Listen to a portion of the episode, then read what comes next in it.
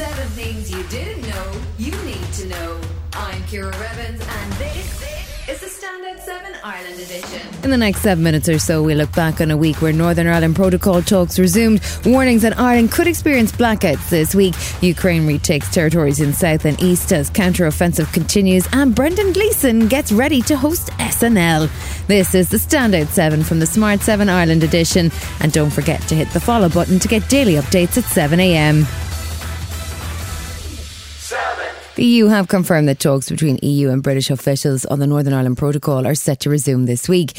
Talks were posed in February to accommodate the Northern Ireland elections and come after newly appointed Northern Ireland Minister Steve Baker spoke at the Tory party conference in Birmingham at the weekend and admitted he was sorry for his previous approach to Brexit talks. I, I think we have to bring some humility to this situation.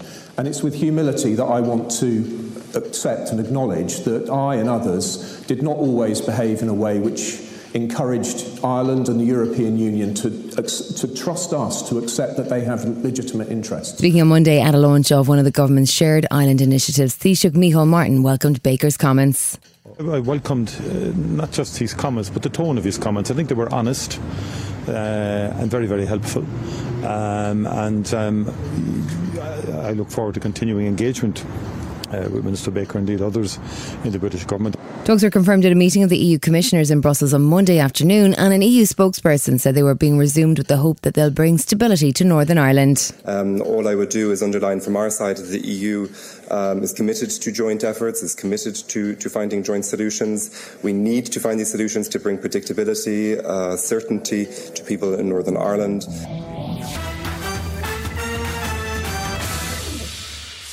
The gap between energy supply and energy demand isn't going to improve anytime soon. And if conditions worsen, we could be in for a very cold winter.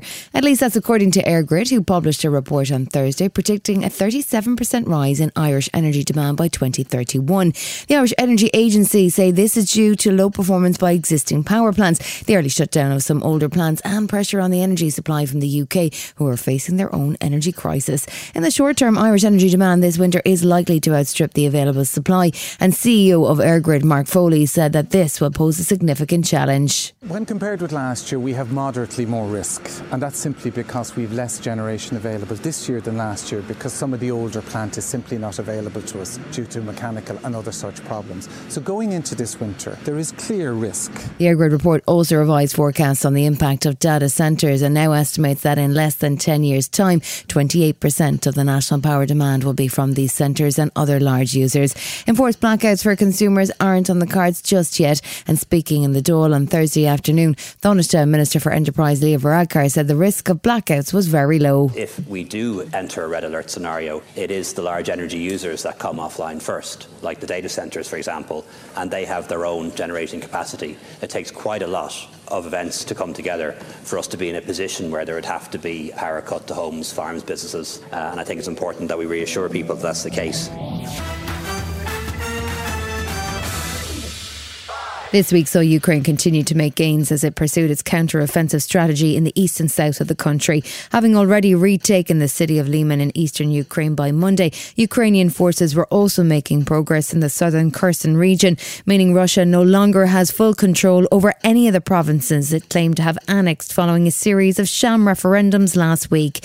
But Russia's threat of nuclear action still looms, with Chechen leader Ramzan Kadyrov encouraging Putin to consider using low-yield nuclear weapons against Ukraine this weekend, although the Kremlin has since rejected his calls. And it seems this was a wise move as retired US General David Petraeus didn't hold back when explaining what his country's response would be to any use of nuclear weapons. We would respond by leading a NATO, a collective effort that would take out every Russian, Russian conventional force that we can see and identify on the battlefield in Ukraine and also in Crimea and every ship on the in the Black Sea. On Tuesday, maps used in regular daily briefings by the Russian Ministry of Defences show their troops are now nearly fully withdrawn from the Kharkiv province and as far as the border of the Luhansk region. And in his daily address, President Zelensky said that dozens of areas have now been liberated and vowed to continue the rapid offensive.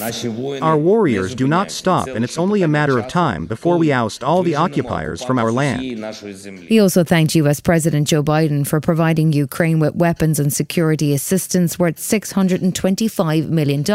By Wednesday, independent Russian media outlet Agentstvo had reported that Russia has lost over 4,000 square kilometres of occupied territories in the last week alone.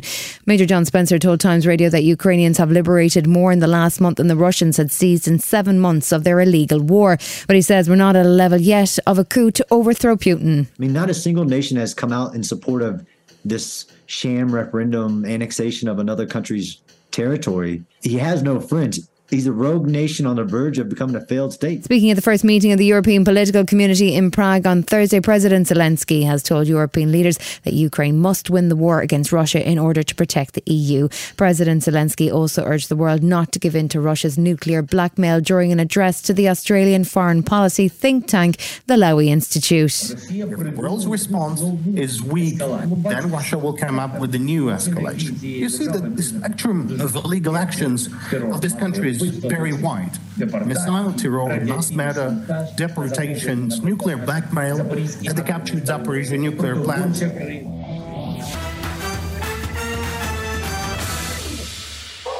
The first in person Fianna Fáil Ard Fheis in two years took place in Dublin at the weekend. It was Micheál Martin's first time to address the party faithful as Taoiseach and comes two weeks before he's due to step down as part of the coalition government deal on power sharing. Speaking to a packed crowd, Martin said there's no doubt that we face real and urgent challenges, but dismissed people who called Ireland a failed state. There is no doubt that today we face real and urgent challenges. There are many in our society who need our help. But those who dismiss the progress we have achieved and seek to tell a story of Ireland as some type of failed state are deliberately misleading our people and selling our country short. The latest Irish Independent Ireland Think poll was released on Sunday and showed that Fianna Fáil are still in third place at 17%, behind Fine Gael at 21%, and Sinn Féin up one, and now the most popular political party, polling at 37%. The housing crisis was the number one priority for people polled, and speaking on RTE's The Week in Politics on Sunday, the Taoiseach addressed the housing crisis and the situation regarding building of new homes. Irrespective of what party politicians belong to, I do not believe we have the luxury to be opposing housing schemes um, in, in, in this country to the degree that we are. You take Devaney Gardens, you take Oscar Traynor, years and years, councils haggling over the right mix. Is there enough social, affordable, whatever? Um, not good enough. Still to come on the Smart 7 Ireland edition, protests continue in Iran and Brendan Gleeson on a skateboard. Right after this. It's that time of the year. Your vacation is coming up. You can already hear the beach waves, feel the warm breeze, relax, and think about work. You really, really want it all to work out while you're away. Monday.com gives you and the team that peace of mind. When all work is on one platform and everyone's in sync, things just flow wherever you are. Tap the banner to go to Monday.com. Hey, I'm Ryan Reynolds. Recently, I asked Mint Mobile's legal team if big wireless companies are allowed to raise prices due to inflation. They said yes. And then when I asked if raising prices technically violates those onerous two year contracts, they said, What the f are you talking about, you insane Hollywood ass? So to recap, we're cutting the price of Mint Unlimited from $30 a month to just $15 a month. Give it a try at mintmobile.com slash switch. $45 up front for three months plus taxes and fees. Promo for new customers for limited time. Unlimited more than 40 gigabytes per month. Slows. Full terms at mintmobile.com. Many of us have those stubborn pounds that seem impossible to lose, no matter how good we eat or how hard we work out. My solution is PlushCare.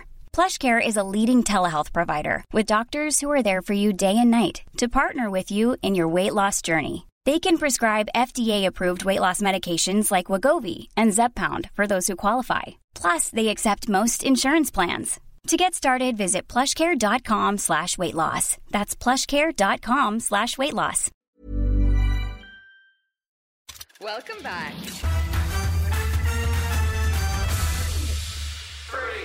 The Thailand is mourning after the death of 34 people, including 23 children under the age of five, at a daycare centre in northeast Thailand. The attacker, an ex policeman who was due in court on Friday on drugs charges, carried out the massacre on Thursday afternoon and then returned home where he killed his wife and son before killing himself. Flags are flying at half mast across the country as Thailand grapples with one of the world's worst child death tolls by a single killer in recent history. The Thai King and Queen and the Prime Minister are due to visit the community affected by the tragedy on Friday. Thai Prime Minister Prayut Chan-o-cha expressed sadness at the killings. He might have something inside him, facing problems. I don't take anyone's side. This shouldn't happen. It definitely shouldn't happen. I feel deep sadness towards the victims and relatives. Nobody thought this would happen.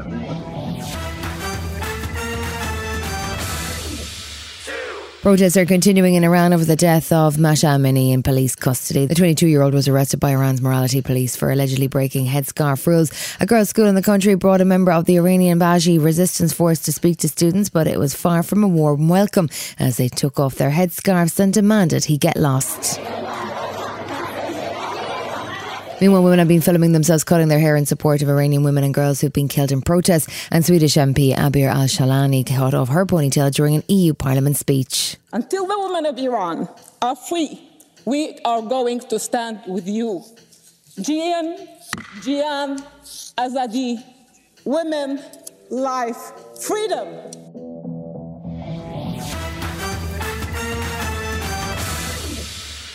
He's a man of many talents, but you didn't see this one coming. Brendan Gleeson has been wreaking havoc skateboarding around the Saturday Night Live studio in a new promotional clip. The much loved Irish actor will make his debut hosting the popular US comedy show on the 8th of October.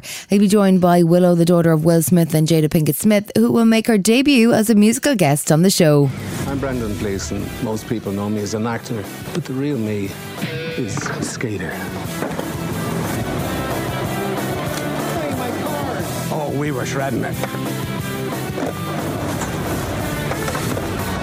Sir, you can't skate in here! Up yours, copper. Sir, sir! This has been the Smart 7 Ireland edition. Wherever you're listening, do us a favour and hit the follow button. We're back Monday morning at 7 a.m. Have yourselves a great weekend. Written, produced, and published by Daft Doris.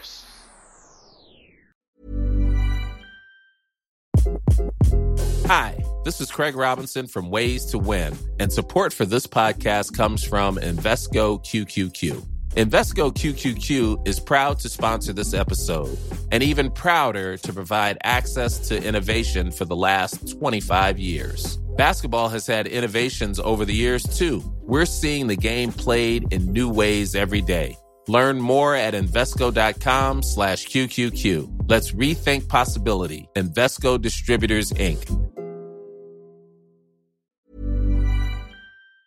Hi, this is Ciara from the Smart 7 Ireland edition. Just to let you know, we're pausing this podcast from Friday, the 25th of August, but you can still get up to speed in just seven minutes if you search the Smart 7 and catch up with our UK edition. Thanks for listening.